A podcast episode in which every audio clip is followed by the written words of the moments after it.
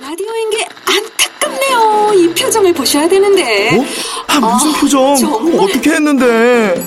KBS 라디오 7개 채널에서 제공하는 최고급 정보들을 사진과 기사 그리고 영상으로 확인하실 수 있습니다. 읽는 라디오 KBS 라디오 홈페이지 라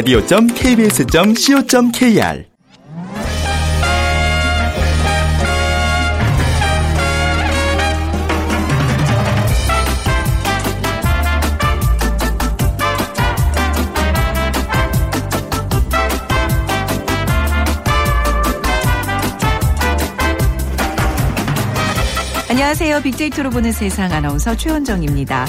오늘 비도 오고 왠지 또 명절 후유증이 남아있는 것 같기도 하고 아직 몸도 묵직하고 그렇습니다. 하지만 내일과 모레 그간의 피곤함과 명절 후유증을 몽땅 날려버릴 수 있는 편안한 주말이 기다리고 있다는 게 참 좋네요. 자, 마음에 남았던 작은 부담까지도 사라지게 하는 것 같습니다. 지난 한 주 여러분 정말 수고 많으셨고요. 이제 행복한 주말을 맞을 준비 본격적으로 시작해 보시죠. 이번 주말에는요 비 소식이 이어진다고 합니다. 가뭄에 촉촉히 내리는 고마운 단비인데요. 여러분 마음에도 좀 더 여유를 더해주는 단비였으면 하는 바람입니다. 자 오늘 빅데이터로 보는 세상에서는요 분주했던 지난 한 주를 정리하는 2주의 키워드 마련돼 있고요. 그리고 어제 한국야구위원회가 연봉을 비롯한 2016년 프로야구 선수들과 관련된 각종 데이터를 발표했는데요. 프로야구 선수에 대한 야구 팬들의 관심이 급증했습니다. 빅데이터가 알려주는 스포츠월드에서 데이터로 본 흥미진진 2016 프로야구에 대해서 자세한 얘기 나눠보겠습니다. 빅퀴즈는 프로야구에 대한 문제인데요. 우리나라의 프로야구는 미국과 일본의 영향을 받아 탄생했다고 볼 수 있는데 1873년에 미국으로부터 야구를 도입한 일본은 1934년에 프로야구를 출범시켰습니다. 자, 우리나라의 프로야구가 탄생한 것 네, 1982년이죠. 그리고 이제 해마다 선수들의 연봉에 팬들의 관심이 쏠리고 있습니다. 어, 1982년 프로야구 원년에요. 최고 연봉자는 누구였을까요? 오늘 문제인데요. 지금은 뭐 억대 연봉자들이 많지만 당시 82년 최고 연봉자는요. 어, 2,400만 원을 받았다고 합니다. 1번 선동열, 2번 박철순, 3번 김수현, 4번 허재. 중에서 오늘 프로그램 들으시면 정답이 숨어 있습니다.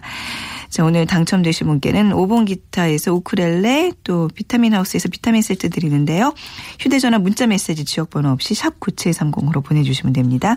짧은 글은 50원, 긴 글은 100원의 정보 이용료가 부과됩니다.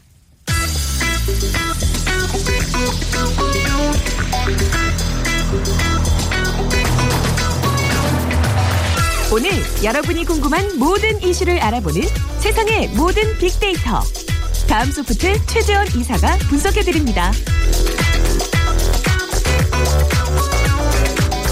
네, 자 2월부터 매주 금요일 이 시간 한 주간 화제가 됐던 이슈를 중심으로 알아보는 2주의 키워드 진행하고 있습니다. 자 오늘도 다음 소프트 최재원 이사와 함께하겠습니다. 안녕하세요. 네, 안녕하세요. 네, 자 2016년 2월 이번 주에는 어떤 이슈들이 올라와 있었을까요? 어, 네. 당연 명절에 대한 이야기. 그렇죠. 네, 예, 뭔가 좀, 좀 잠잠 아 뭐 미사일 이런 얘기가 많이 있긴. 했지만, 네. 네. 그래서 또 이 또 명절 기간 동안에 뭐 자연 재해 나라 밖에서는 네. 또이 크고 작은 사건들 있었고요. 네. 그러니까 대만의 강진이라든지 맞습니다. 또 그렇죠. 북한의 그 장거리 로켓 음. 발사 그리고 이제 8일에는 또 홍콩도 대규모 폭력 시위가 있었고요. 네. 또 9일엔 또 독일에서 남부의 열차가 충돌 네. 사건이 있었고 또 중국에서 또 이딴 지진이 계속 있었습니다. 그렇죠. 사실 긴 연휴 끝에 이제 어제 오늘 오늘까지도 좀 약간 정신을 못 차리는 그런 감이 좀 네. 있어요. 예. 예. 너무 많이 쉰 것 같아요. 너무 네. 길죠? 네. 너무 많이 먹고. 네. 자, 큰 사건부터 하나씩 짚어보겠습니다.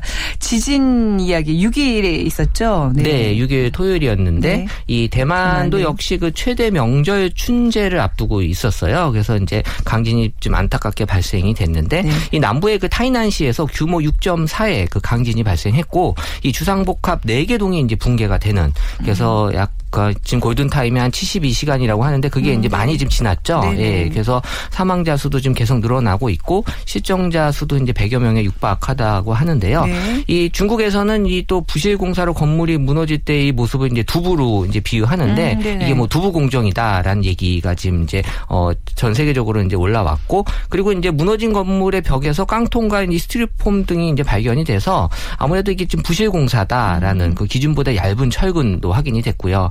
그래서 이제 이런 것들이 어, 어떤 그 매몰된 주민이 지금 한 100여 명 가까이 있다고 하니까요. 지금 분노가 더 높아지고 있다고 네. 합니다. 네. 이런 부실공사, 뭐 안전 관련 사고도 사실 우리가 오랜 기간 겪어왔기 때문에 진짜 남의 일 같지 않잖아요. 그럼요. 네. 예, 그리고 또 지금 좀 뭐 늦은 감은 있지만 그래도 모르는 거 있잖아요. 우리가 네, 또세 명이라는 맞아요. 게 예, 또 한 명이라도 더 구출되기를. 예, 네. 바라겠습니다. 자, 명절 앞두고 더 안타까운 소식, 이, 이런 소식을 두고 이제 국내 SNS상의 반응은 어땠나요? 어, 이 긍정 감성이 한 30% 정도 올라와서 네. 어, 이게 사실 부정이 더 높게 나타났긴 했지만 긍정이 어, 이렇게 나온 이유는 초반에 사망자가 3명밖에 안 된다라는 뉴스가 나왔었어요. 아, 그랬어요. 그래서 이제 다행이다라는 그 네. 반응이 있어서 이제 긍정 감성이 조금 아. 네, 높게 나왔던 건데 약간 이런 식의 보도도 우리도 굉장히 많이 경험을 해봤기 때문에 맞아요. 네. 되죠. 네. 네, 그래서 이런 그 아직도 그 피해자들한테는 지금 안타까운 소식들이 계속 일어나고 있기 때문에 어 지금 뭐 전 세계적으로는 이제 프레이 포 타이완 같은 이제 그 해시태그가 SNS 상에서 지금 많이 확산되고 있는 추세입니다. 네. 네. 그 대만이 아니라 중국에서도 지진이 났었죠? 네, 그뭐 대만 지진에 비해서 이제 큰 관심을 받고 있지는 못하긴 했는데 이 원난성 중국의 그 9일 규모 4.5와 이제 4.0 지진이 연달아 일어나서 한 1,550명 가까이 그 이재민이 이제 발생했고요. 또 같은 날 저녁에도 또 규모 3.1의 지진이 발생이 돼서 네. 지금 계속해서 이제 작은 여진이 어, 계속해서 나타나 고 있는 거고 원래 여기가 이제 지진 다발 지역으로 꼽히고 있다고 합니다. 네. 그래서 작년 10월에도 한 규모 5.1 정도의 지진이 발생한 바 있다고 하니까요. 네. 그래서 이렇게 해서 이제 계속 그 지진이 우리나라 이제 근처에서 지금 일어나고 있으니까 음. 어 사실 SNS상에서 그 8일 날 대구 지역 중심으로 한 지진 운이라는 이제 글들이 이제 많이 좀 올라왔는데 네. 그래서 이제 지진이 발생하기 전에 그 발생하는 이제 구름을 지진 운이라고 하나 봐요. 음. 그래서 이런 것들을 보고 이제 약간 걱정하는 어 그런 글들이 있었는데 학계에서 는 이제 네. 과학적 근거가 어 인정되지 않은 거기 때문에 어 이런 것들은 걱정하지 않아도 된다고 합니다. 그런가요? 네. 네. 자, 그리고 이제 명절 앞두고 뭐 중국, 대만에서는 이제 지진 소식으로 많이들 놀랐겠지만 우리는 아, 이 북한 미사일 이것 때문에 방송국에 종사하는 사람들이 힘드셨죠. 이런 네. 사건 딱 터지면 네. 그냥 바로바로 소환이에요. 맞아요. 네. 네. 어, 네. 그 7일이죠. 그 북한의 그 위성 추진체 발사 때문에 지금은 이제 한반도의 그 고고도 미사일 방어 체계 라고 네. 해서 그 사드 배치가 지금 거의 기정사실화된 걸로 보여지고 있어요. 네. 그래서 이 미사일이 발사된 오전 9시 30분 어, 뒤 1시간 뒤에 이제 국가안전보장회의가 소집이 됐고 또 이날 3시에 그 한미 공동 국방부 브리핑에서도 이 사드 한반도 배치 논의가 지금 공식화되긴 했는데 네.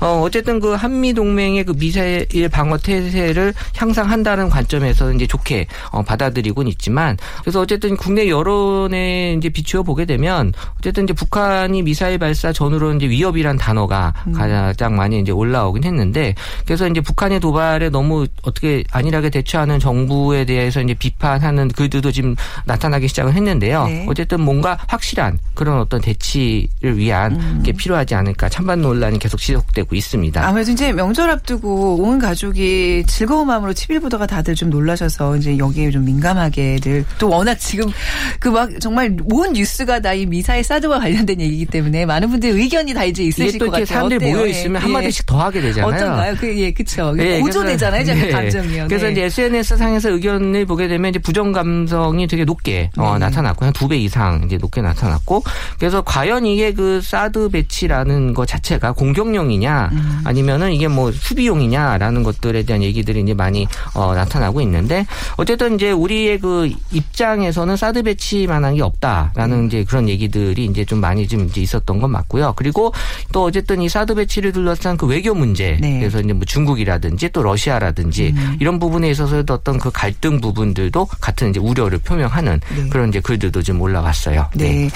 자, 아무튼 좀 마음이 굉장히 뒤숭숭하셨을 것 같은데요. 설날 관련된 이야기 그래도 뭐 다들 잘 지내신 걸로 믿고 설날에 어떤 얘기들이 좀 많이 오고 갔는지 알려주시죠. 예, 금요일부터 이게 설날 관련 얘기, 그러니까 지난주죠. 예, 한 두 배 이상 계속해서 이제 올라왔는데 그 연휴 5일 동안에 하루에 한 12만 건 정도 그래서 연휴 기간 동안엔 한그 100만 건 정도의 그 설날 관련된 글들이 이제 올라왔습니다. 그래서 이 그 사의 연, 이 그 일자별로 조금씩 이제 가장 그, 어, 이슈가 많이 된 키워드들이 달라요. 그래서 네. 이제 4일 같은 경우에는 이제 선물이 이제 어, 가장 많은 키워드로 올라왔고 5일은 가족. 어, 아무래도 이제 가족에 대한 얘기들이 올라왔었던 것 같고 6일이 이제 연휴 그리고 7일이 음식 그다음에 이제 8일이 엄마 어, 그리고 엄마. 이제 9일은 이 안타까운 시간 그러니까 아무래도 이제 마지막 날이 되면서 사람들의 어떤 어, 심정을 나타내는 네. 이런 식의 이제 사람들의 감성이 어, 일자별로 조금씩 이렇게 변화가 되는 게 보였어요. 재밌네요. 이게 딱 날짜별로 보면 특히 이제 8일에 엄마는 굉장히 의미심장한 게 그렇죠? 그렇죠. 엄마와 헤어지는 분들도 계실 테고 이제 8일이면 이제 시댁에서 친정으로 이제 갈아타는 그 맞아요. 기간이잖아요. 네. 예, 엄마에 대한 언급이 많을 수밖에 없네요. 재밌네요. 자, 올해 설 풍경은 어땠어요? 어, 제가 매년 이 설날 또 추석 이렇게 네. 분석할 때마다 느끼는 건데 네. 점점 이 풍속 자체가 약간 여행을 많이 가는 사람들이 늘어나고 있어요. 제 주변에도 많더라고요. 예, 네. 그래서 또 올해도 인천국제공항 이용객이 역대 명절 성수기 중 최대치 아, 어, 기록을? 했다고 네. 하잖아요. 그래서 어, 연휴 5일간 78만 명이 이용을 했고 또 하루에 한 16만 명 정도가 이제 이용을 했다고 하니까요. 음. 그래서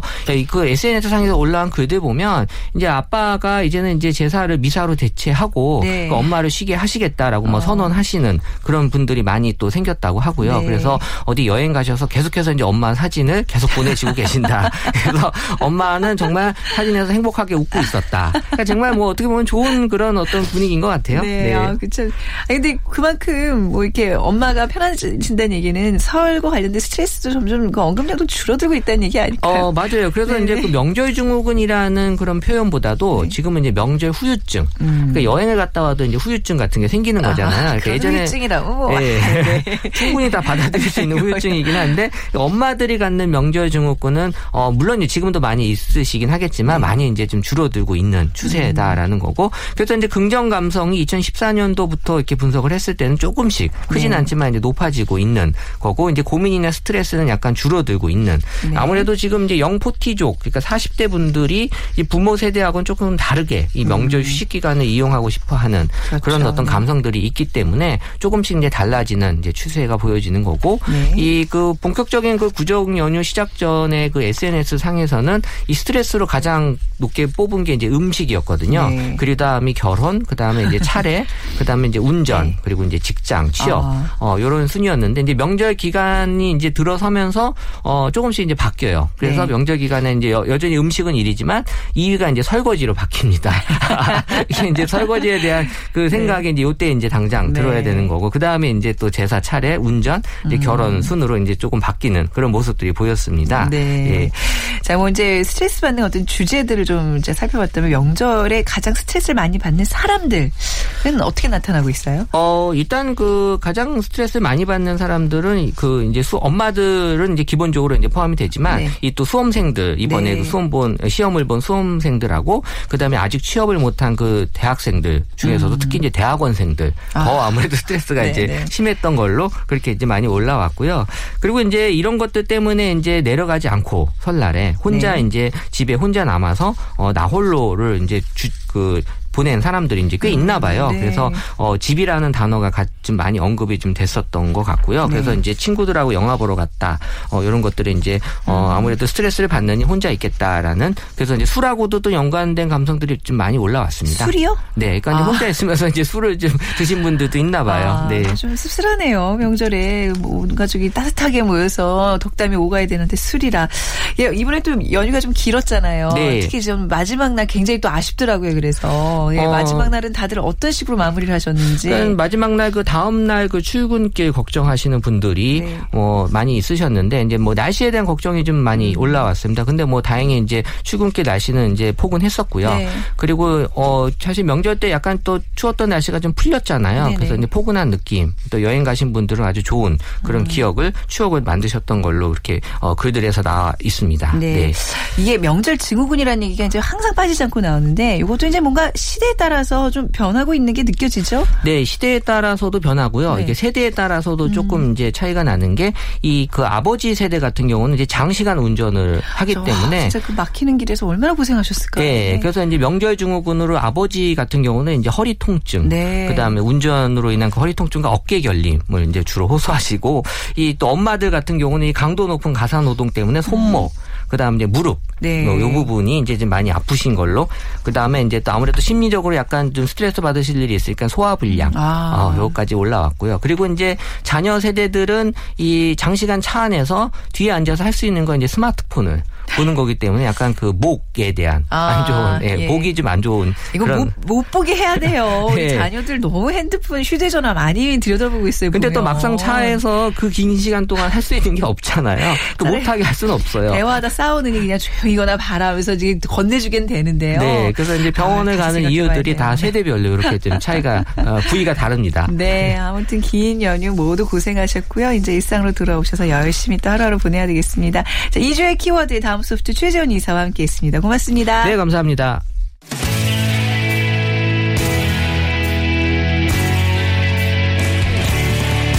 빅데이터가 알려주는 스포츠 월드. KBS 스포츠국 정충희 기자와 방송인 최욱 씨가 함께합니다. 네, KBS 보도국의 정충희 기자, 또 방송인 최욱 씨 두 분 나오셨어요. 안녕하세요. 안녕하십니까. 네, 긴 연휴 지나고 다들 안녕하신지요? 그렇습니다. 네.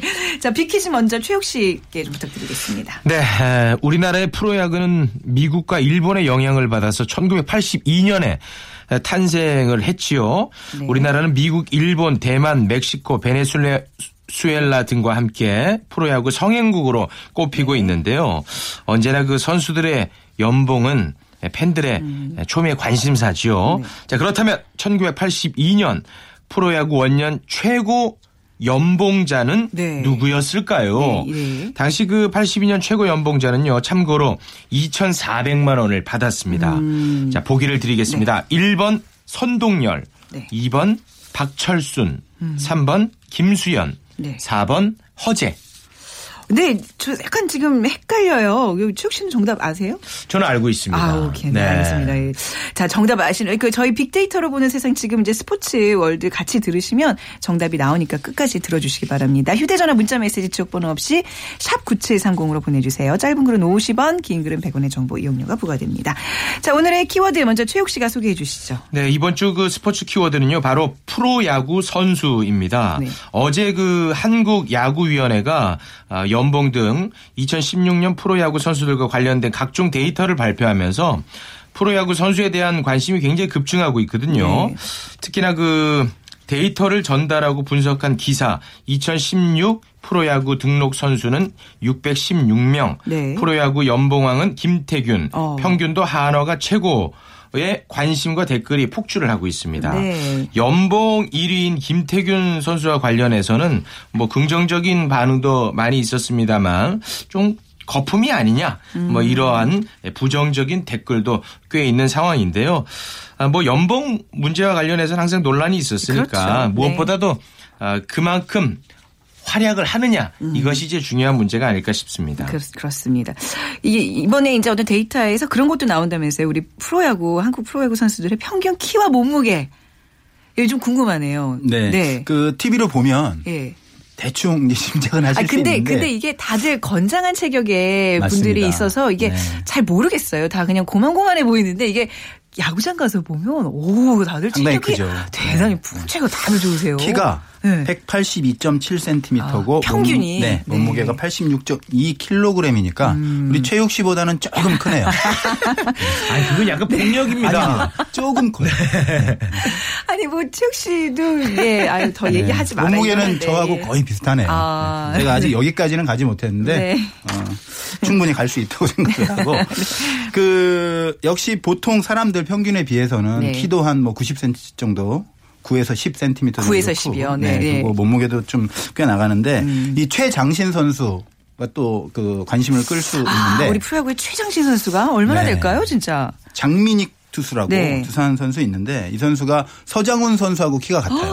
그 2m가 넘는단 말씀이에요? 2m 7cm. 이야, 네. 그 최단신은 그 두산의 박성민 선수, 삼성의 이상훈 선수인데 171cm. 뭐 그렇게 작진 않은데 170이면 네, 다른 선수와 비교를 하니까 음. 아, 이렇고 사실 그 장신과 관련해서 네. 제가 약간 에피소드가 있었어요. 옛날에 네. 그 더스틴 니퍼트 투수라고 음. 두산 투수 취재를 갔는데 이 선수가 키가 2m 3cm예요. 상당히 커요. 그래서 아 이가 이 선수가 키가 크다는 걸 제가 좀 보여주기 위해서 음. 네. 비교를 좀 해야 되겠다. 그 사실 처음에는 제가 네. 옆에 한번 서보려고 했는데 조금 네. 기분이 그렇더라고요. 네. 그래서 음, 잠깐 그- 지금 말씀 중에 죄송한데요. 아, 저- 예, 네네네. KBS 지금 특보로요, 뉴스 특보로 정부가 아, 네. 개성공단 피해. 대책 발표를 지금 하고 있습니다. 그래서 이제 1TV에서 이제 특보로 보내드리고 있고요. 개성공단 남측 인원들이 지금 모두 철수해서 이제 12년 만에 가동이 전면 중단된 건데요. 저희가 또 자세한 소식 들어오는 대로 일라디오를 통해 서도 소식 이 소식 좀 알려드리도록 하겠습니다.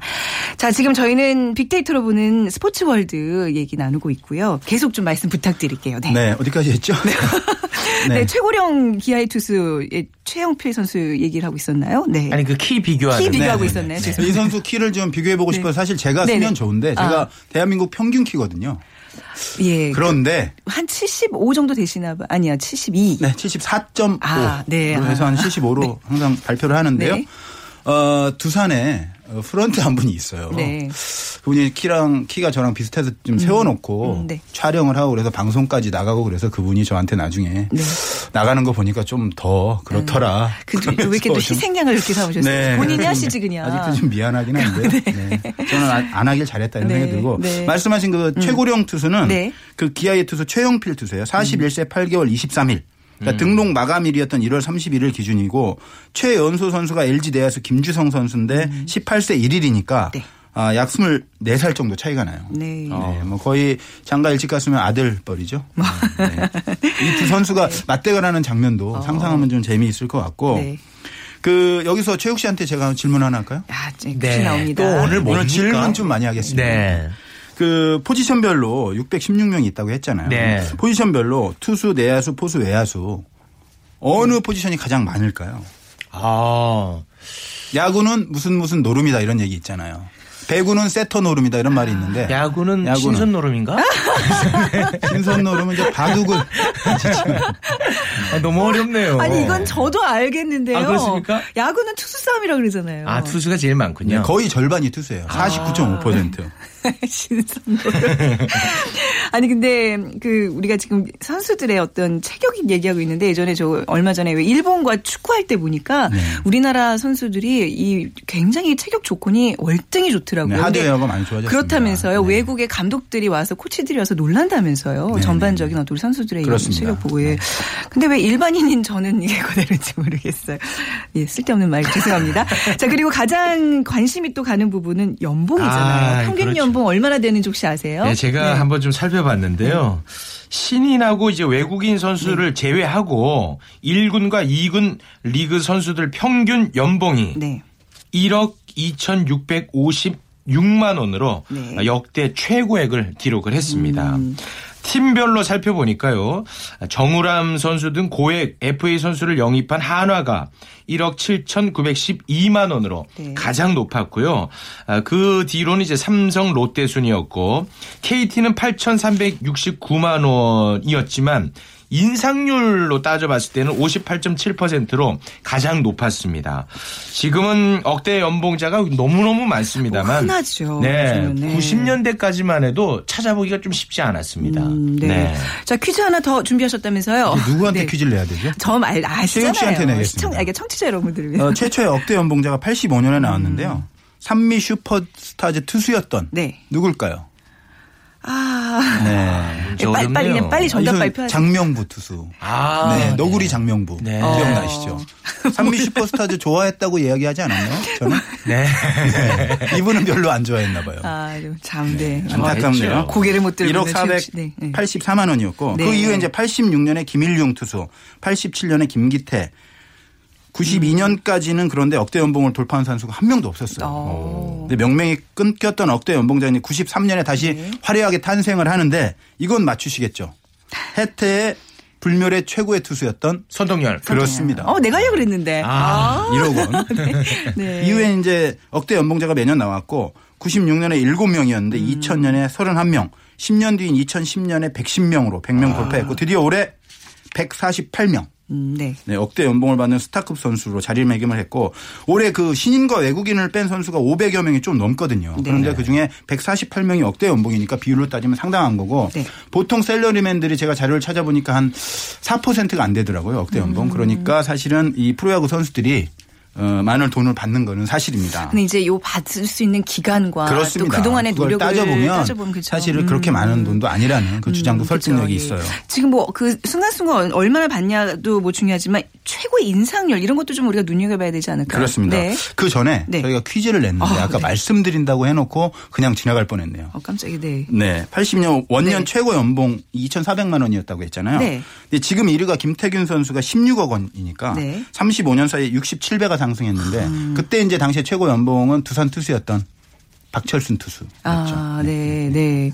어, 저 약간 선동열일까 박철수니까 네, 네, 그게 네, 좀 이렇게 네. 헷갈렸는데, 네. 그 역, 역대 최고의 그 인상률을 좀 갖고 있는 선수는 누구예요? 요것도 한번 퀴즈 낼까요? 아니 하지 마세요, 그냥 하세요. 죄송해요, 저희가 너무 아는 게 네, 없어서. 메이저리그에 진출한 네. 류현진 투수. 아, 그렇군요. 2007년에 그 2천만 원에서 음. 네. 1억 원으로 400%가 올랐고 그 참고로 정우람 투수 같은 경우에는 네. 원래 연봉이 이제 4억 원이었는데 FA 계약하면서 네. 12억 원으로 무려 한 번에 8억 원이 오른 그런 케이스가 있습니다. 네. 최욱 씨가 포지션별로의 어떤 베스트 선수도 조사하셨죠? 네, 제가 살펴봤는데요. 네. 마운드에서는 이제 기아의 윤성민 선수가 12억 5천만 원으로 네. 1등을 차지를 했고요. 그리고 홈플레이트에는 롯데 강민호 선수가 음. 10억 원. 아, 얼마 전에 그 결혼한 신소연 씨 행복하시겠네요. 그리고 일루수에는 한화의 김태균 선수가 예, 16억 원. 네. 예, 김성유 씨 행복하시겠고요. 그 2루에는 어, 한화의 정근우 선수가 7억 원, 3루수는 SK의 최정 선수가 10억 원. 그리고 외야에는 이제 박용택, 이병규 8억 원이고요. 아, 그리고 이제 지명 타자에는 삼성의 네. 이승엽 선수가 10억 원을 받습니다. 나이도 많은데 많이 받네요. 네. 그만큼 우리 프로야구 팬들에게 즐거움을 주잖아요. 아, 맞습니다. 맞습니다. 예. 혹시 이제 왜, 아, 우리 자녀가 좀 운동에 관심이 있고 좀 이쪽 길로 키워되겠다라고 생각하시는 분들 정춘희 기자 단도직입적으로 어느 종목을 시켜야 되나요? 지금 야구 얘기를 하고 있는데 야구 말고 더 돈 좀 잘 벌 수 있는 종목. 아, 스포츠를 너무 돈으로 아, 죄송해요. 아, 근데 우리가 지금 연봉 얘기를 하고 있으니까요. 네, 어, 네. 저는 야구도 좋고요. 네. 축구도 좋고 네. 뭐제 아이들이 재능이 있다면 네. 원하는 걸 시키겠습니다. 아, 뭐 아니, 골프도 상당히 좋다고 봐요. 아, 앞으로 유망 한. 네, 뭐 다 유명합니다. 네, 근데 지금으로서는 지금 야구가 가장 연봉이 평균적으로 높다고 음, 볼수 있는 그렇죠. 거예요. 어, 그래서 약간 이게 과도하다라는 얘기들이 있는데 여기에 대해서 좀 거품 논란 이런 거에 대해서 좀 한 말씀 좀 부탁드릴게요. 그 네. 프로야구 시장 규모라든가 네. 여러 가지 구단 운영이라든가 뭐 모기업에 의존하는 재정 상태라든가 이런 걸 봤을 때 지나치게 뭐 연봉이 많은 거 아니냐. 특히 음. 네. FA 계약할 때 어, 중간 투수 그러니까 선발이 아닌 구원 투수에게 거의 90억 원에 육박하는 네. 그런 돈을 주는 것은 시장 질서를 교란하는 것이다. 이런 사실 비판이 있는 것이 사실이고 네. 어느 정도 타당성이 있습니다. 그래서 좀 합리적인 어떤 FA 제도 개혁이라든가 이런 부분도 있어야 되는 것도 사실이고 네. 하지만 야구 선수들 입장에서 볼 때는 그 이런 돈이 가치에 대한 정당한 대가다라는 주장도 분명히 있고요. 네. 메이저리그 같은 경우에는 우리와 시장 규모가 다르긴 하지만 네. 은 평균 그 일군 선수들 연봉이 한 40억 원 넘는 것으로 알려져 있거든요. 네. 어, 우리나라 일군 선수들 같은 경우에 2억 원이 조금 넘고요. 네. 그런 부분을 보면은 지나치게 과도한 건 아니지 않느냐 아. 이런 주장이 팽팽히 맞서고 있는데 네. 사실 우리나라 재정 규모라든가 재정 건전성이라든가 구단의 어떤 수지 동향이라 이런 걸 보면 조금 네. 음. 열악한 건 사실이거든요. 그래서 좀더 합리적으로 네. 또 선수도 어느 정도 만족하고 구단도 재정 건전성을 찾을 수 있는 맞습니다. 그런 대안들을 좀 그 조금씩 찾아 나가는 것이 네. 필요한 시점이 아닌가 생각이 네, 됩니다. 이게 어제 발표된 이제 2016년 프로야구와 관련된 데이터들이었습니다. 오늘 이걸 또 저희가 두 분과 함께 또 재밌게 분석을 해봤습니다. 오늘 말씀 감사합니다. 고맙습니다. 네, 지금까지 KBS 보도국의 정충희 기자, 빅데이터 꿈나무 최욱 씨와 함께했습니다. 지금 저희가 방송 중에 개성공단 피해 대책 발표가 지금도 현재 진행 중입니다. 그래서 먼저 홍영표 통일부 장관의 발표를 내용을 정리해 보면요, 국민 신변 신변 안전을 최우선으로 고려했다. 그리고 신속 지원을 위해서 최선을 다할 것이다라는 얘기를 남겼고 또 이어서 이석준 국무조정실장이 피해 대책을 좀 세부적으로 지금 발표하고 있습니다. 그래서 관계부처 합동으로 현장 기업 지원반을 가동하고요. 보험금 지급 등 경영 안정 자금을 신속 지원하고 또 각종 뭐 국세 등의 납기도 연장을 하고 전기요금, 공과금 납부 유예도 지금 검토 중이라고 합니다. 자, 자세한 또 소식은 또 일라디오 또 1TV 특보를 통해서 전해드리도록 하겠습니다. 자, 오늘 비퀴즈는요. 네, 2번 박철순 선수였습니다. 그래서 정답 맞춰주신 분 비타민 세트 0699님 올 한 해가 진정으로 재미있는 프로야구가 될 것 같습니다. 무척 기대가 됩니다 하셨는데요. 저희 선물 보내드리고요. 우크렐레 받으실 분 8838님 네, 박철순 당시 특급 대우 한 명이었고 24연승 기록 보유자 네, 아주 박철순 선수에 대해서 애정이 많으신 분 같군요. 오늘 또 함께해 주신 많은 분들 감사합니다. 자, 저는 다음 주 월요일 11시 10분에 다시 찾아뵙죠. 지금까지 아나운서 최현정이었습니다. 고맙습니다.